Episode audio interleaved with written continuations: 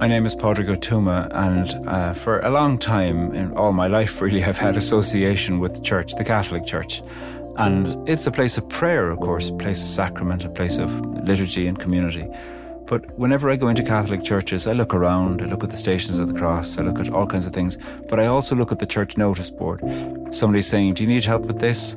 Anybody want to come to this group? Anybody want to join here? Anybody wondering what to do in the middle of their week? That the church notice board is a way that the community is saying, Look, while we're in the midst of these huge questions about religion and God and meaning, also there's stuff that we can offer for help here, things you can get and things you can give.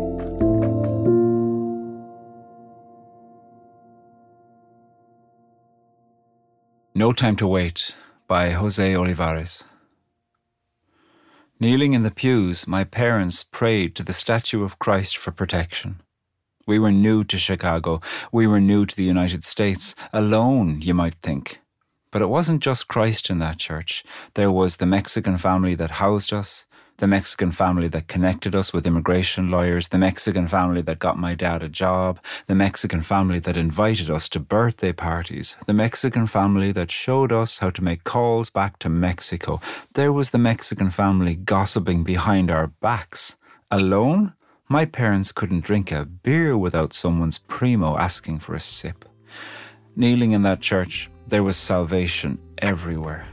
Give Christ the credit if you want, but he never did whisper the winning lottery numbers in our ears. In that church, there was a priest offering salvation later, and there were Mexicans with no time to wait.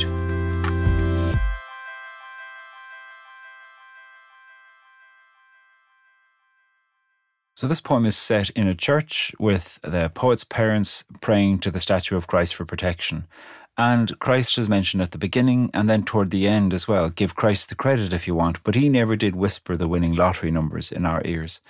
And so the idea really is, in a certain sense, when someone's praying for something to someone who may not be there, or you're praying to the source of your religion and the, the direction of your devotion, all kinds of other things are happening too. And this poem turns away from the idea of prayer being directed to God, prayer being directed outwards, and looks at prayer's answers coming from the people all around the opening image of the poem makes it seem like they're kneeling in the pews and that there might be something of aloneness in that. You know, they're new to Chicago, new to the United States, alone, you might think.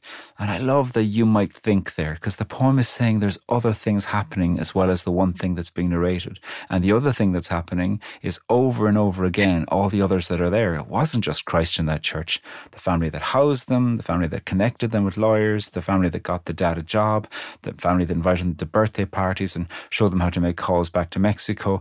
And Mexico is repeated over and over and over again in this. This isn't just families that do that, it's Mexican families that do that. So the alone, you might think, asks you to pause and to go, really? Is that true? It asks you to choose to do a double take what else is true in the presence of an experience of aloneness, an experience of newness upon newness, new to Chicago, new to the US, and perhaps also looking for protection. You look for protection when you might feel like you're somehow vulnerable or exposed. And it's asking you to do a double take on that too. Exposed, you might think, but actually, no, you're surrounded with all of this support from other Mexican families in the community.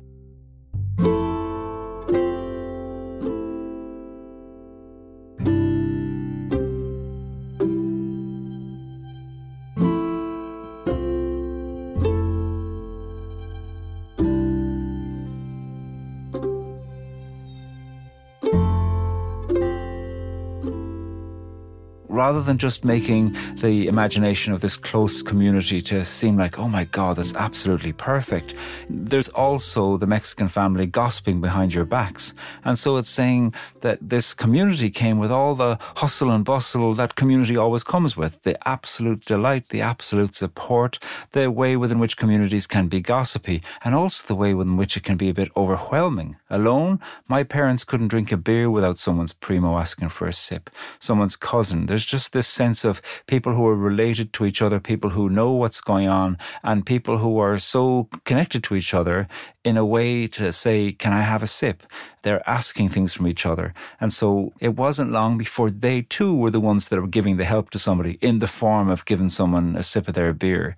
So I find myself at the beginning of the poem thinking it's not like they're the one new family and there's these other families that have been there for 30 years. There's probably all kinds of people who have just arrived, they got a bit help themselves, and then they're also offering help too. That help is being offered and help is also being asked.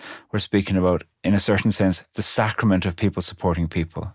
And I also wonder is he saying something of the essence of what religion should be is being found in this sense of connection?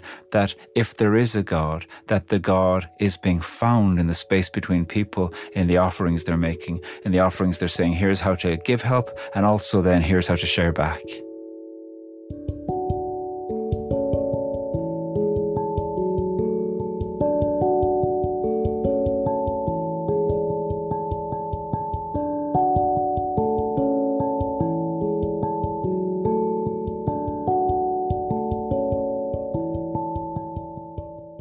Language in this poem is filled with clarity, with description. You can see what's happening right in front of you.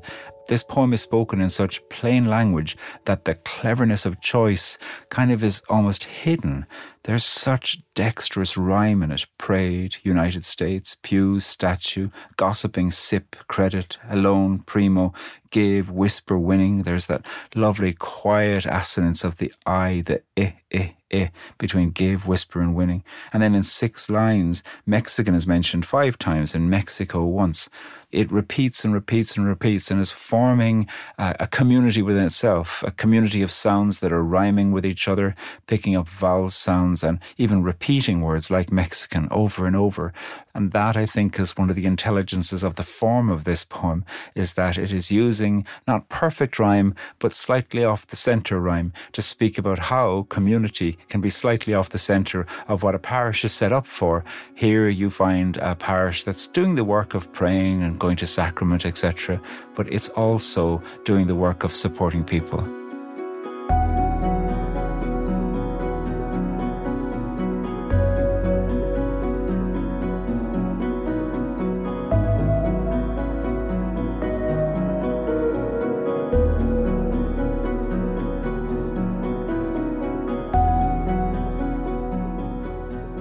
The poem mentions salvation twice. The second time, it says there was a priest offering salvation later, and there were Mexicans with no time to wait. So, in that usage of the word salvation, it's kind of saying, look, no, we need help with housing and home and jobs and community and places for our kids to go, etc. But earlier on, it says, kneeling in that church, there was salvation everywhere. And so there's this sense of, you know, the way you think about salvation being for the future, being for glory, being as distant as winning the lottery. That's one imagination of salvation. But the other imagination of salvation is what's right here, right now. If you want to say God working in the people around you, in the kindness, in the support, in the gossip, in the asking for a sip of your beer, in the giving and getting and in the welcoming, that that is the salvation that was everywhere in the moment moment. He didn't need to wait for it because it knew the urgency and it said, Here it is.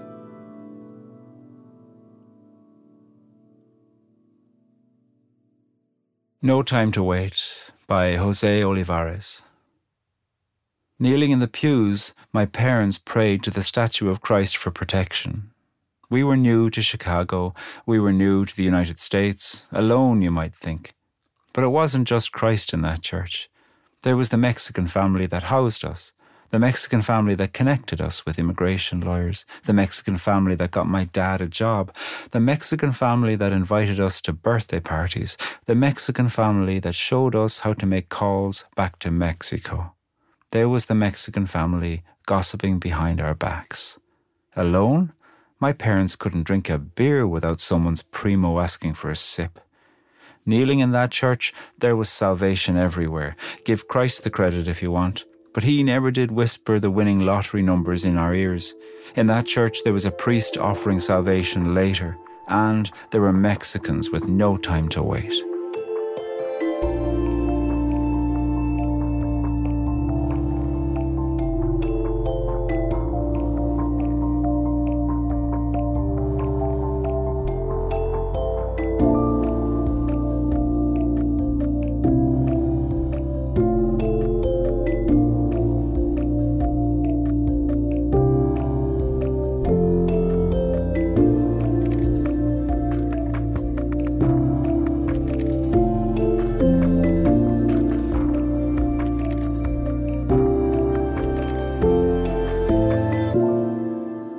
Permission to Wait comes from Jose Olivarez' book, Promises of Gold.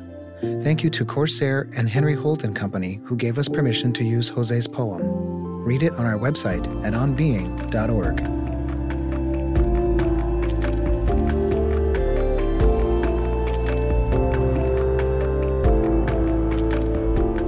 Poetry Unbound is Gautam Srikishan, Eddie Gonzalez, Lillian Vo, Lucas Johnson, Amy Chatelaine, Kayla Edwards, and me, Chris Heagle. Our music is composed and provided by Gautam Srikishan and Blue Dot Sessions. This podcast is produced by On Being Studios, which is located on Dakota land. Open your world to poetry with us by subscribing to our Substack newsletter. You may also enjoy Padraig's new book, Poetry Unbound 50 Poems to Open Your World. For links and to find out more, visit poetryunbound.org.